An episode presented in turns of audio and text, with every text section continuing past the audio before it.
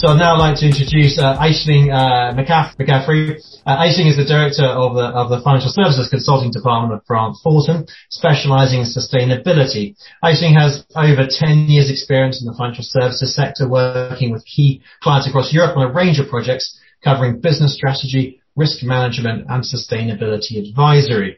Uh, so Aisling, uh, what role do you think uh, can chartered accountants play in spotting and preventing greenwashing. Great. Thanks, Dan. And, and thanks everybody. It's been a, I think, great discussion so far in terms of setting the scene and, and a bit of context as to what we're talking about in terms of, in terms of greenwashing. So I think, look, from a chartered accountant's perspective, um, I think Michael and Kate definitely, uh, covered it off there in, in terms of, um, you know, we're, I guess, trusted advisors to, to businesses across a range of industries and really we have a key role to play in, in, in, in a number of ways, I guess, um, when we're looking at aspects of greenwashing and, and reporting. Um, as chartered accountants, you know, we cover a variety of roles. Um, if I were to look at kind of the audit and assurance um, side of the house um, at the moment, you know, there are some requirements in terms of sustainability reporting. Most of it is kind of limited assurance, limited to larger um, companies, but there's it, with the kind of increasing regulation, specifically if we were looking at a European context with um, CSRD, the Corporate Sustainability Reporting Directive that's coming down the track that's bringing into scope like a large number of um, of European businesses um, with enhanced sustainability reporting requirements and mandatory assurance. So that's that's a big step forward in terms of kind of that reporting requirement and the role that we as accountants would have to play in being able to um, provide that assurance, carry out those audit requirements. I think it's brought in, you know, a, a, huge amount more. Um, the, the, the bar has been raised in terms of the expectation, um, for like technical expertise to be able to, to deliver on that, um, and requirements around that. So I think that's pretty interesting in terms of, um, the support role that we need to play there and our role in kind of, um, bringing those disclosures through given that assurance. Um, I think the general idea, as kind of Emma touched on as well, is we, we want the the legislation and the directives that are coming into place. It is with the you know with the um, aim of increasing transparency. I guess is the key the key piece and comparability from a from a user standpoint as well. So there is a piece about um, being able to set up kind of robust processes around that to kind of enable that transparency of information. I think from my side of the house, I sit more on the advisory side and less on less on the audit side uh, for my sins.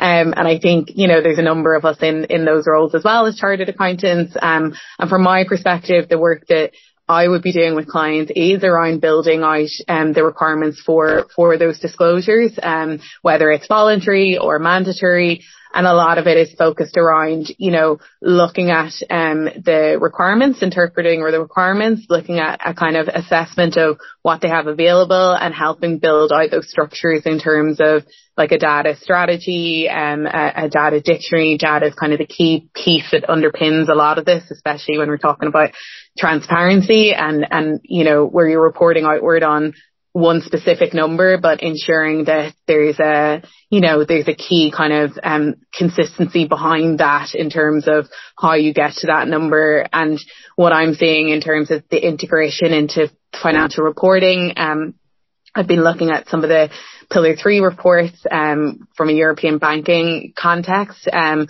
and there's lots of uh, new information flowing through there on ESG risk. Probably the first time we're starting to see that level of information in terms of, um, uh, you know, that portfolio view that Emma's referring to, um, where you can see in context uh, the volume of lending that's being done by banks across um, kind of high carbon emitting sectors. So I think that's like a really big step forward in, in promoting that kind of transparency and compa- comparability element. And I think we as chartered accountants being in those roles where we're working with those clients, whether it's in financial services or, or in industry to, to prepare, um, some of those disclosure requirements and look at how they're integrating that risk into their business. Like we have a massive role to play there, I think, um, in, in enabling that kind of move forward, um, into, into, into an environment where we just have access to much better, um, information.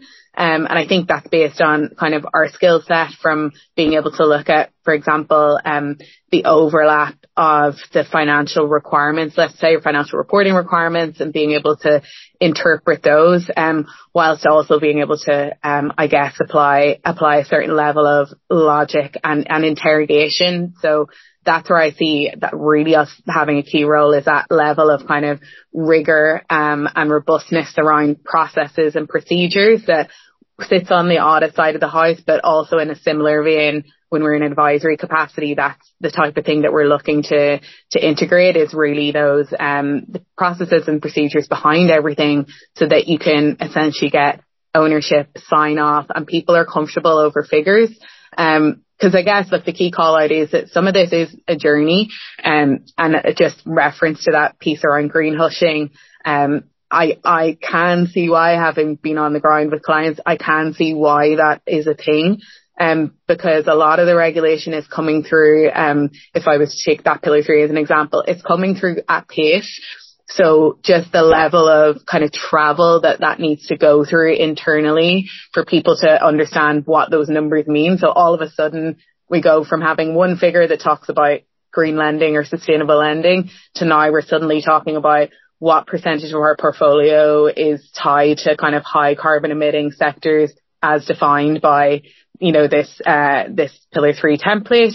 Um, and we haven't seen necessarily seen that information before and it looks like a balance sheet. Looks, it's, it's in the same style as other kind of financial, um, reporting disclosures. So there's a bit of a journey that has to travel internally for people to get comfortable around okay, what does this actually mean? These numbers that I'm, I'm putting out there, how do I interpret that right up to kind of board level. So I do think that's part of the, the kind of the pace of change. Um, there, there is a piece around people wanting to take a conservative view in terms of how they come to, um, the, the answer, for example, when they have to, um, do approximations and estimations, less so about what are you lending into green. Obviously, you should you should you should know that. But when we're looking at energy efficiency of portfolios, um, for example, with a bank and their mortgage book, um, it's it's trying to find that balance of the data that's readily available versus plugging the gaps with uh, a logic that and a methodology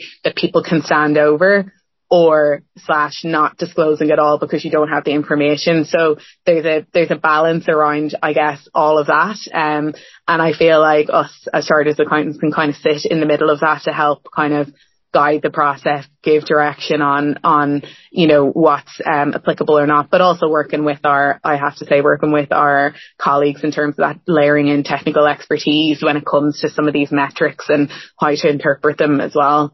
Um, so yeah, so I think um, lots of opportunities um, as chartered accountants, uh, lots of assurance requirements coming down the line that I will be uh, probably steering clear of in my advisory capacity. But um, uh, yeah, it's um, I think I think it's it's going to be um, a very interesting time in the next uh, 18 to 24 months um, for for our industry. I mean, yeah, absolutely. I mean, really clear how, how important uh, accountants will be both on advisory and the audit side, clearly. Um, and you know, you must have seen your own business uh, in this area just absolutely take off in the last 10 years you've been you've been working with it. Um, I mean, just one, one question has come from the, the audience. I thought it'd be really good to get your thoughts on. Um, uh, it's basically, so, uh, and it comes to, to, to an extent how the pillar three uh, requirements yeah. will work, which is not directly within the relation of, of, of the company, but outside the supply chain and so on. Um, but the, the question is, um, how can chartered accountants play their role in addressing greenwashing when it's beyond the corporate level, which is typically the scope that the ACAs have influence over, i.e., in this, in this question, a, a greenwashing at the level of e, uh, ESG rating companies, which is beyond what a typical accountant would be able to actually see. I mean, is there is there anything they can do? Um, I think it depends on. I think it depends on the role you play. So, like to be fair, in in where I'm positioned at the moment, from a like consulting and advisory perspective, there is a piece where you get access to that information from, say, if I'm supporting a client in terms of like not to get into the weeds of it, but if they're trying to establish um, you know, information on their portfolio to disclose outwards. Then there is a piece about challenging how you get that information and where it's coming from and the reliance upon that in terms of like the ESG rating companies and, and things like that. So I think there's probably an element of that, that, that kind of feed through coming from a client side and, and trying to, you know, challenge reliance on external, like the, the third party piece is absolutely massive. Like I think the reality is we have big data gaps that need to be filled.